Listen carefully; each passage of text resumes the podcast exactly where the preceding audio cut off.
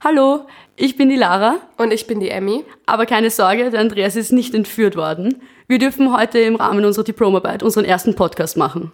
Die Idee dahinter ist, dass nicht nur über Jugendliche geredet wird, sondern mit und von ihnen.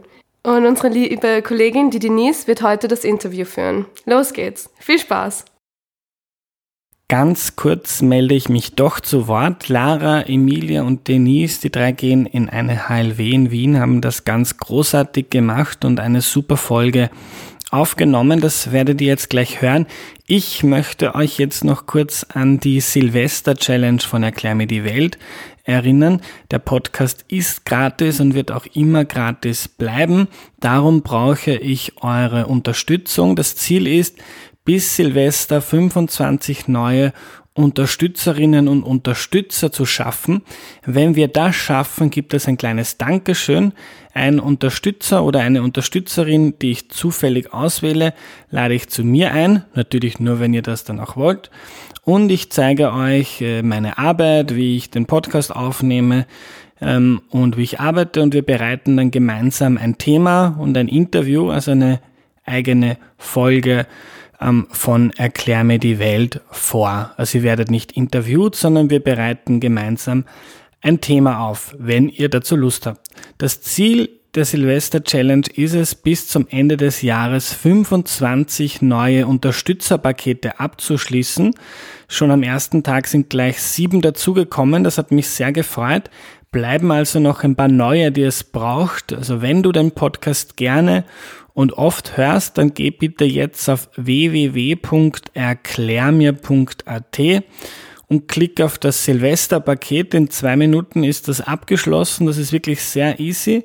Fünf Euro im Monat für meine Arbeit, das Recherchieren, Interviewen, das Schneiden. Fünf Euro für unabhängigen Journalismus und mehr Bildung. www.erklärmir.at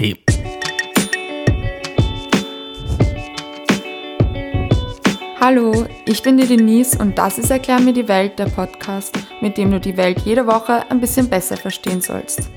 Heute reden wir über Fridays for Future und darüber, was alle gegen den Klimawandel tun können. Zu Gast ist heute Anna Lindorfer. Hallo. Hallo.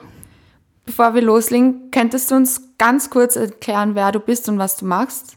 Ja, also ich bin die Anna Lindorfer. Ich bin 25 Jahre, studiere Architektur im Master gerade an der TU Wien und ich bin seit circa einem halben Jahr bei Fridays for Future aktiv. Ähm, wir gehen jeden Freitag eben auf die Straße, um uns für mehr Klimagerechtigkeit einzusetzen und für eine ambitioniertere Klimapolitik. Sehr cool. Und du bist ja auch die Koordinatorin für Österreich. Wie bist du dazu gekommen? Ich bin nicht die Koordinatorin für Österreich. Fake News. Okay. ähm, also ich bin eine der Organisatorinnen bei Fridays for Future, bei Fridays for Future Wien. Das ist eine Regionalgruppe. Ähm, und bei Fridays for Future haben wir eben ein Ökosystem, wo sozusagen, wo es keine Gesichter an der Front gibt, sondern wo wir alle gemeinsam mit verschiedenen Arbeitsgruppen mhm. und verschiedenen Ko Koordinationsbereichen in den Arbeitsgruppen ähm, die Gruppen leiten, die Streiks organisieren, Diskussionen veranstalten und ganz viele andere Sachen eben machen. Sehr cool. Und was ist dabei deine Aufgabe? Oder kannst du uns das nicht sagen, weil es eben dieses Ökosystem ist? Doch schon. Also ich koordiniere die Gruppe ähm, gesellschaftlicher Dialog. Ähm, ich beschäftige mich auch stark mit dem politischen Dialog und habe bei Austria for Future ähm, auch eine Koordinationsrolle. Bei Austria for Future geht es sozusagen darum, dass nicht nur in den großen Landeshauptstädten Streiks stattfinden, sondern dass jeder Einzelne und jeder Einzelne auch in seinem kleinen Ort oder Dorf einen Streik organisieren kann. Und da unterstützen wir die Leute. Sehr cool. Das war bei mir in meiner Gemeinde auch schon. Ähm, und machst du nebenbei noch irgendwas anderes? Also arbeitest du etwas Fixes? Wie ist dein Einkommen? Wie verdienst du dein Geld? Aktuell nicht. Aktuell studiere ich ähm, nebenbei sozusagen. Fridays ist momentan tatsächlich mein Hauptberuf. Mhm. Und ähm, ja, finanzieren tue ich mich gerade sozusagen von Jobs, die ich davor hatte und versuche eben mein Studium daneben möglichst schnell abzuschließen, um dann einen Job zu neben Fridays for Future eben zu haben. Und ähm, kannst du, beziehungsweise nimmst du Geld mit Fridays for Future ein oder nicht? Nein, Fridays for Future nimmt ähm, auch kein Geld von Organisationen. Mhm. Wir haben zwar ein Spendenkonto, ähm, auf dem jeder und jede äh, privat oder als Firma einzahlen kann und das dann aber für die Streiks eben verwendet wird. Das ist deshalb so, weil wir natürlich schauen, dass wir unabhängig bleiben als Organisation ähm, und weil wir auch als Einzelpersonen nicht in eine Abhängigkeit geraten möchten. Das klingt plausibel. Ähm, wie schaut für dich so ein normaler Arbeitstag aus? Also was machst du? Machst du überhaupt jeden Tag was für Fridays for Future oder ist das mal so, mal so? Das ist natürlich stark abhängig davon, was gerade ansteht. Mhm. Jetzt, sind, jetzt sind wir gerade nach einem größeren Streik, nach dem vierten weltweiten Klimastreik. Das ist, heißt, das ist jetzt ein bisschen ruhiger. Mhm. Davor war es natürlich sehr stressig. Also davor war es so, dass wir wenig geschlafen haben und teilweise wirklich den ganzen Tag uns eingesetzt dafür haben, Leute mot zu motivieren, zum Streik zu kommen, weil davon lebt natürlich Fridays for Future, mhm. von den Leuten, die selber auf die Straße mitkommen. Ähm, wir versuchen aber auch natürlich dann die Forderungen der Jugendlichen an die Politiker und Politikerinnen heranzutragen und mit ihnen Gespräche zu führen und ihnen erklär, zu erklären, warum junge Menschen, warum ihnen das so wichtig ist, dass wir eine gute Klimapolitik haben. Sehr cool. Und jetzt hast du ja erwähnt, dass ähm, ihr quasi die Menschen motiviert, auf die Straße zu gehen. Jetzt gibt es so ganz viele Kritiker, die sagen, ähm, ja, die Leute gehen auf die Straße, demonstrieren, aber machen nicht wirklich was dagegen, gegen den Klimawandel eben. Und lassen zum Beispiel die Zigarettenstummel am Boden fallen oder lassen dann ihre Plakate irgendwo mitten in der Stadt liegen. Und was sagst du dazu? Findest du, dass das gerechtfertigt ist oder? Die Frage ist immer, was es heißt, etwas gegen den Klimawandel zu machen. Ähm, wir sehen das so, dass Einzelpersonen, dass es ganz schwierig ist, für einen persönlich wirklich aktiv ähm, da etwas Großes zu verändern. Außer man geht eben auf die Straße. Also das klingt jetzt sehr dogmatisch, aber das kommt einfach daher, dass wir schon sehr lange als Gesellschaft auch versuchen, ähm, persönlich etwas zu machen, aber man merkt leider, dass man sehr schnell an die Grenzen stößt.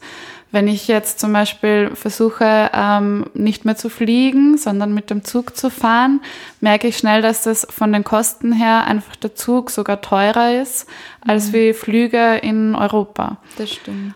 Und ähm, das ist auch eigentlich mit der Grund, warum wir auf die Straße gehen und warum wir sagen, hey, so kann es eigentlich nicht sein, dass wir, wenn wir uns klimafreundlich verhalten, eigentlich bestraft werden, indem wir mehr bezahlen müssen.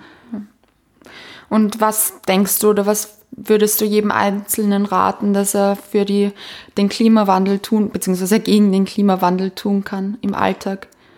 Also mein großer Tipp ist immer, man kann tausend Sachen im Alltag dagegen machen. Man kann natürlich seine Ernährung umstellen, den Transport. Aber das Wichtige ist, die Stimme zu erheben und zu sagen, so kann es eigentlich nicht sein, weil wie gesagt, wir leben eben in einer Welt, wo wir bestraft werden, mhm. wenn wir uns wirklich, wenn wir etwas gegen den Klimawandel machen möchten. Voll. Und denkst du, dass daran nur die Politik schuld ist oder auch andere Aspekte? Die, also ich glaube, Schuld grundsätzlich ist, ich würde jetzt niemandem die Schuld geben. Mhm. Ähm, ich denke, wir müssen uns bewusst werden, dass wir einfach was verändern müssen dass wir das zusammen schaffen. Es kann nicht nur die Politik sein, die das jetzt macht, aber es muss natürlich gewisse Rahmenbedingungen geben, um etwas zu verändern. Ähm, aber die, die Wissenschaft, ähm, der IPCC-Report, also das ist das Intergovernmental Panel on Climate Change, sozusagen ein Gremium an Wissenschaftler und Wissenschaftlerinnen, die ähm, auf der ganzen Welt zusammenarbeiten und die ähm, sagen eben auch, es braucht tiefgreifende Veränderungen. Was sind jetzt tiefgreifende Veränderungen? Das sind einerseits auch, das ist zum Beispiel, wie wir arbeiten, wie wir uns fortbewegen. Ich habe vorher schon das Beispiel gebracht mit dem Verkehr jetzt als auf das Auto, also dem Individualverkehr, dass wir da einfach schauen müssen, dass wir mehr auf den öffentlichen Verkehr uns als Gesellschaft fokussieren, dass wir unsere Wirtschaft ähm, dekarbonisieren. Das heißt, dass wir weniger ähm, Emissionen im, in der Wirtschaft ausstoßen, genauso wie beim Verkehr eben. Und dazu, ähm, das ist ein, ein sehr großes Ziel und deswegen müssen wir einfach viel verändern. Das muss uns jetzt so in dieser Zeit, in einer sehr kurzen Zeit leider, ähm, bewusst werden, dass, ähm, dass da alle auch Teil davon sind. Das kann natürlich nicht nur die Jugend, die jetzt auf die Straße geht, alleine schaffen, sondern da brauchen wir gute Partner und Partnerinnen. Und die Partner und Partnerinnen sind natürlich unsere Eltern, sind auch Lehrer und Lehrerinnen, sind auch Politiker und Politikerinnen, sind Leute, die in großen Betrieben arbeiten. Also das ist eine sehr große Bandbreite von Leuten, die da jetzt zusammenhelfen müssen. Da bin ich ganz bei dir und du hast doch gerade Lehrerinnen und Lehrer erwähnt. Ähm, du hast bestimmt davon gehört, dass in Italien ab 2020 ein verpflichtender Klimaunterricht eingeführt werden soll. Was hältst du davon? Findest du, dass das auch in Österreich eingeführt werden soll? Findest du das für sinnvoll oder eher nicht? Ja, also ich finde das sehr wichtig. Ich glaube, wir, und da rede ich jetzt von uns allen, wissen ja.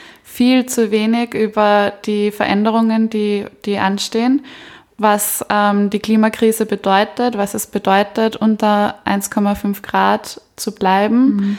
wie sehr wir auch schon drinnen sind. Wir haben ja schon ein Grad Erderwärmung, ähm, wie stark auch die Arktis schon geschmolzen ist.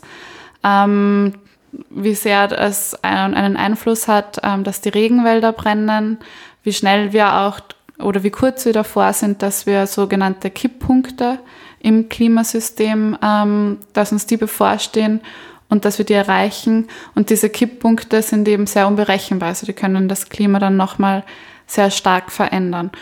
Und da ist Bildung ein ganz wichtiger Ansatz, ähm, wo, wir, wo wir das Wissen einfach verbreiten können. Aber ich denke, es braucht noch viel mehr, weil was jetzt in Italien passiert ist, ist ähm, Bildung, die ist in der Schule passiert. Mhm. Aber wir haben die Zeit nicht mehr, dass wir jetzt alle, die jetzt noch in der Schule sind, die können, die sind nicht diejenigen, die die großen Veränderungen jetzt anstoßen müssen. Die müssen es wahrscheinlich ausführen. Aber es braucht auch ganz starke Erwachsenenbildung. Ja. Ähm, du hast vorher die Ernährung angesprochen. Inwiefern kann man seine Ernährung dem Klima zugute umstellen oder was kann man da machen? Ähm, der IPCC, den ich vorher eben schon erwähnt habe, sagt, dass ähm, der Fleischkonsum grundsätzlich ähm, eine sehr große Auswirkung auf unser, auf unsere, unser Treibhausgasbudget hat, also die Emissionen, die wir noch ausstoßen dürfen, um eben unter 1,5 Grad zu bleiben. Ähm, das heißt, Ernährung hat eine viel größere Auswirkung, als man sich eigentlich denkt. Ähm, und dazu braucht es einfach Regelungen, die uns sagen, ähm, was, wo wir viel ausstoßen und wo wir nicht viel ausstoßen. Weil momentan haben wir als Konsumenten und Konsumentinnen, werden wir ziemlich alleine gelassen, mhm und müssen uns irgendwie da und da Wissen zusammensuchen und dann hört man von da und da irgendwie was anderes und man ist sich nie wirklich sicher, wie das jetzt wirklich ist mit der Ernährung. Also da braucht es einfach auch ähm, ein, vielleicht ein Ampelsystem beim Einkaufen, dass ich weiß, okay, das ist, ähm, das verbraucht jetzt viel Emissionen oder das braucht wenig. Oder einfach auch ähm, etwas, das viel ausstößt, muss einfach auch viel teurer sein. Also da müssen wie gesagt, große Veränderungen gemacht werden. Das stimmt. Bist du selbst vegetarisch?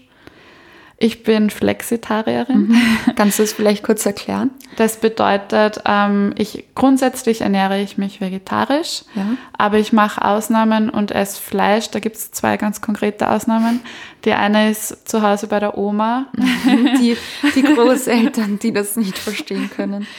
Ja, und die ich auch nicht irgendwie traurig machen möchte. um, ähm, und die andere Ausnahme ist, um, ähm, ich mag das nicht oder ich finde es ganz schlecht, wenn Essen weggeworfen wird. Ja. Und wenn dann Fleisch schon gekocht wird, wie eben zum Beispiel bei der Oma oder wenn man wo eingeladen ist, dann esse ich Fleisch, bevor es eben weggeschmissen wird. Voll. Und du hast jetzt auch das Wegschmeißen immer erwähnt. Ähm, viele Jugendliche vor allem, die kaufen sich irgendwas Neues zum Anziehen bei irgendwelchen Fast Fashion Stores, also schnell produzierter und massenhaft produzierter ähm, Mode. und schmeißen das dann nach einem Jahr weg, weil es ihnen nicht mehr gefällt, kaufen sich Massen an neuen ähm, Kleidungsstücken. Was hältst du davon? Hast du vielleicht einen Tipp, was man stattdessen machen kann? Mm, ja, natürlich. Also es, man kann auch Second-Hand-Mode kaufen. Ähm, da ist auch ein großes Problem, dass natürlich die Kleidung leider von dieser Fast-Fashion-Produktion sehr billig ist. Ja. Ähm, das heißt, wieder ein ähnliches Problem wie bei der Ernährung. Man spürt einfach nicht, ich habe keine Ahnung, das, was genau hinter dem alles steckt, was ich gerade einkaufe. Es sagt mir niemand, wir werden da wieder sehr alleine gelassen. Es gibt einerseits die Bildung nicht, aber auch keine Information sonst im Geschäft. Und es gibt einige wenige sehr reiche Leute, die daran verdienen. Und das ist das große Problem, dass es eben ähm, eine kleine Elite gibt, der die dadurch viel Geld einnehmen und eben die Personen in den Fabriken, die dann sehr stark ausgenutzt werden. Ähm, also da steckt ein ganz großer Gerechtigkeitsaspekt dahinter, der auch in der Klimadebatte ein, ein, einfach sehr wichtig ist, wenn wir auch daran denken, dass wenn wir starke Klimaveränderungen haben, die Personen zuerst daran, darunter leiden werden oder jetzt schon darunter leiden, ähm, die sehr wenig verdienen, die nicht die Möglichkeit haben, sich eine Klimaanlage zu leisten oder aus der Region, in der es eben gerade sehr heiß ist oder in der gerade eine Dürre ist, zu fliehen. Also da sagen wir auch bei Fridays for Future, ähm, einer unserer Lieblingssprüche ist What do we want? Climate Justice. Also was wollen wir? Klimagerechtigkeit. Mhm. Das heißt, wir wollen nicht nur ambitionierte Klimapolitik und ähm, ähm, Maßnahmen, die dazu führen, dass unter dem 1,5 Grad Ziel zu bleiben, sondern gleichzeitig ist es uns ein ganz wichtiges Anliegen, auf jene Leute zu schauen, die eben in einer Fast-Fashion-Wirtschaft die letzten sind, am wenigsten verdienen und jetzt schon sehr arm sind und ähm, ungerecht behandelt werden, dass man die mehr mitnimmt und denen, denen mehr Möglichkeiten gibt, auch den Klimawandel ähm, sozusagen zu entfliehen oder ja, nicht die Last des Klimawandels, ja. ähm, dass, dass diese Leute nicht die Last des Klimawandels trifft. Obwohl die eigentlich die wenigsten Auswirkungen haben auf den Klimawandel, weil sie eigentlich meistens sehr einfach leben. Ja, ähm, wenn wir schon von den Auswirkungen auf den Klimawandel reden, wie findest du, kann man oder weißt du vielleicht, kann man den, die Klimaneutralität messen? Also zum Beispiel den ökologischen Fußabdruck. Hast du schon mal was davon gehört? Ja, der ökologische Fußabdruck zeigt ähm, jemanden oder äh, auch einer Institution an, wie, wie viele Emissionen man, man ausstößt, man verbraucht auch durch graue Energie. Ähm, es sind oft Emissionen sehr stark versteckt in mhm. Sachen, wo man es vielleicht gar nicht weiß. Wie in Fleischprodukten zum Beispiel. Ja. Genau, auch in unserer Infrastruktur. Also es ist fast unmöglich, als Österreicher oder Österreicherin einen ähm, ich glaube, der ökologische Fußabdruck zeigt einem ja dann an, wie viele Welten man brauchen genau, würde, ja. wenn jeder so lebt. Und das ist fast unmöglich. Also auch wenn ich mich sehr bewusst ernähre, sehr bewusst ähm, mich einfach verhalte, kann ich fast nicht mehr als eine Welt verbrauchen. Und das ist eigentlich irre. Mhm. So da merkt man, es liegt eigentlich nicht vorwiegend an uns alleine, sondern es liegt vielmehr an dem, wie wir als Gesellschaft zusammenleben. Ähm, du hast auch das Wort Klimaneutralität mhm. angesprochen. Ähm, bei der Klimaneutralität geht es sozusagen darum, dass ähm, ein Staat oder eine Region oder auch eine Institution, eine Firma gar keine Emissionen ausstößt oder die Emissionen, die man ausstößt, wieder kompensiert. Ähm, das erkläre ich jetzt nicht, weil es ist sehr kompliziert, wie man das, wie man das macht. Ähm, aber grundsätzlich ist es eben bei der Klimaneutralität, das ist ein gutes Beispiel für, dafür, dass man sich einfach Ziele setzen muss. Mhm. Ähm, also Fridays for Future kritisiert sehr stark an, an der Politik, aber auch an der Wirtschaft, dass man sagt, ja, wir machen eh was für den Klimawandel, aber es sind sehr oft Einzelmaßnahmen. Mhm. Einzelmaßnahmen, die zwar kurz was bewirken, die zwar schön ausschauen, aber die nicht in einer Strategie oder in einem Konzept, wie man jetzt wirklich dorthin kommt, wo wir hinkommen wollen, nämlich zum 1,5, also unter 1,5 Grad zu bleiben. Und ähm, wir sagen eben, okay, wir müssen uns klare Ziele setzen. Und ein klares Ziel ist eben, was die Wissenschaft sagt, dass die Erde, der ganze Planet, bis 2050 ähm, klimaneutral sein muss, mhm. um eben ähm, sozusagen das Überleben auf unserem Planeten zu sichern. Und ähm, 2050, das ist gar nicht mehr so weit weg, wenn ja. man an, an die Langsamkeit der Politik denkt. Und ähm, zum Beispiel jetzt gerade sehr aktuell ist ähm, die in der EU ist es so, dass ähm, ein neuer Deal verhandelt wird, wo eben die EU sagt, sie möchte der erste Kontinent sein, der klimaneutral ist 2050. Und das macht uns sehr traurig, weil das, die EU sollte natürlich schon der erste Kontinent sein, mhm. der klimaneutral ist, aber 2040, weil es wird natürlich andere Kontinente geben, die länger brauchen ja. ähm, und denen man auch mehr Zeit geben muss, weil die EU ist ein Kontinent, der schon sehr viel Emissionen verbraucht hat und auch sehr reich ist, sehr viele Technologien hat, sehr viele Möglichkeiten, da was umzustellen. Also wir sehen es überhaupt nicht, warum man da auf 2050 geht und nicht auf 2040. Das ist sehr gefährlich. Denkst du, dass das mit so vielen verschiedenen Staaten überhaupt möglich ist, innerhalb so kurzer Zeit auf einen gemeinsamen Nenner quasi zu kommen, um die Welt zu retten?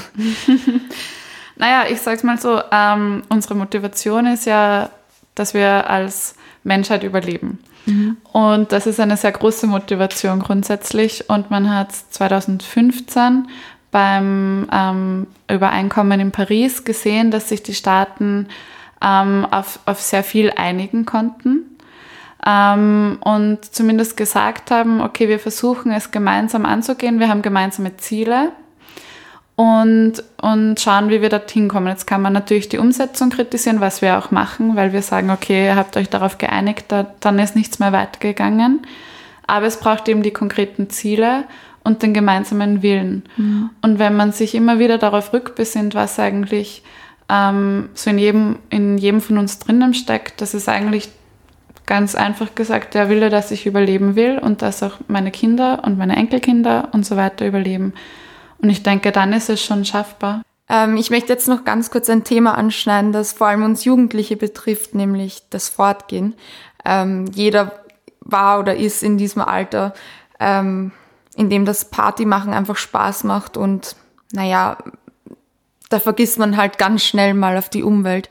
Ähm, was können Clubs und Bars deiner Meinung nach dem Klima beitragen? Also ich glaube, ich hoffe, man kommt nie aus dem Alter, de, bei dem man keinen Spaß mehr im Fortgehen hat. ähm, grundsätzlich, oder es kommt wieder. grundsätzlich, ähm, meine größte Party war tatsächlich letzten Freitag beim Streik. Und ähm, ich glaube, das ist ganz schön, weil sich auch mein, mein Bild von Fortgehen ganz, ganz stark verändert hat im letzten halben Jahr. Also ich glaube, ich habe viel mehr ähm, erfahren, wie es ist, für etwas gemeinsam ähm, zu tanzen, zu singen und ähm, abzuschecken am Ring, wenn der mal gesperrt ist. Das ist schon ein ziemlich cooles Gefühl. Also ich glaube, dass Clubs und Bars so hoffentlich erhalten bleiben, wie sie sind und ähm, denke, dass die Klimapolitik ähm, Spaß machen sollte, aber auch ein Thema ist, dass jetzt um, nicht unbedingt eine Veränderung der Bars und Clubs das, also da fehlt der Zusammenhang ein bisschen. Was natürlich jeder Club machen kann, ist, hängt Plakate für den nächsten Großstreik auf. okay, sehr cool. Ähm, ja, das war auch schon unsere letzte Frage für heute. Ähm, möchtest du vielleicht den Leuten noch was auf dem Weg mitgeben? Was können sie jeder Einzelne tun oder ja? Also wenn euch auch, ähm, wenn euch, wenn ihr euch auch so fühlt, als würdet ihr euch gerne für mehr Klimagerechtigkeit und für eine endlich ambitionierte Klimapolitik einsetzen wollen und dabei Spaß zu haben, dann kommt am Freitag, jeden Freitag, ähm, mit uns auf die Straße und schaut euch das mal an. Es ist ziemlich lustig. Ähm, es gibt viel zu erfahren. Wir haben auch oft Vorträge von Wissenschaftlern und Wissenschaftlerinnen, wenn euch das Thema auch interessiert. Und ähm, danach gibt es meistens ein kleines Get-Together, wo wir uns ein bisschen vernetzen, austauschen. Also wenn ihr Lust habt, bei Fridays for Future mitzumachen, wir suchen nach wie vor nach sehr vielen engagierten Leuten, die mit uns gemeinsam die Welt verändern. Dann sage ich danke für dieses tolle Interview und bedanke mich vor allem dafür, dass du uns bei der Diplomarbeit unterstützt hast. Und ich wünsche dir noch eine schöne Woche und einen schönen Tag. Genauso danke. wie euch da draußen. Dankeschön. Ja, danke für die Möglichkeit, fürs Interview und auch alles Gute an euch alle.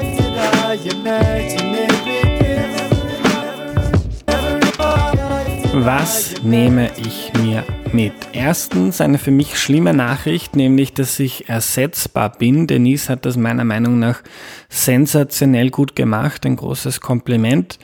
Das, was Anna erzählt hat, habe ich sehr interessant gefunden, vor allem, dass das Wichtigste im Kampf gegen den Klimawandel nicht ist, auf das Plastiksackerl zu verzichten oder kein Fleisch zu essen oder keine Pappbecher mehr zu verwenden, sondern die Stimme zu erheben, also auf das Thema aufmerksam zu machen. Manche gehen auf die Straße, so wie Anna, andere diskutieren in der Klasse, in der Arbeit, auf Social Media, was auch immer. Wichtig ist, die großen Veränderungen kann nur die Politik anstoßen, aber die wiederum wird angestoßen von der Gesellschaft, also von uns allen. Darüber habe ich auch in meinem Buch mit dem Titel Alles gut ein eigenes Kapitel geschrieben. Das wäre übrigens eine Idee, falls ihr noch ein Weihnachtsgeschenk braucht für Freundinnen oder Freunde, Zwinker, Zwinker. Und mehr zum Klimawandel gibt's etwa in Folge 51. Da war ein Kollege von Anna da, Marti Rando, und hat auch über die Klimabewegung gesprochen. In Folge 40 geht es um Müll. Und ja, auch Müll ist ein Klimaproblem. Und in Folge 21 hat Ottmar Edenhofer, ein Top-Klimaforscher, erklärt, was eigentlich das Problem beim Klima ist. Am Ende jetzt noch der Hinweis, der Podcast lebt von eurer Unterstützung. Das große Ziel ist bis Silvester 25 neue Unterstützerinnen und Unterstützer zu finden. Dann gibt es ein cooles Geschenk. Einfach auf www.erklärmir.at gehen und auf das Silvesterpaket klicken. Das dauert circa zwei Minuten und ihr macht damit meine Arbeit und den Podcast möglichst. Die nächste Woche macht der Podcast Weihnachtspause, aber wirklich nur am 24. zu, zu Silvester bin ich schon wieder zurück mit einer für mich sehr besonderen Folge. Ich wünsche euch also jetzt schon einmal eine coole Zeit über die Feiertage, wie auch immer ihr die verbringt. Kommt runter, macht es euch bequem, schön und lustig. Frohe Weihnachten.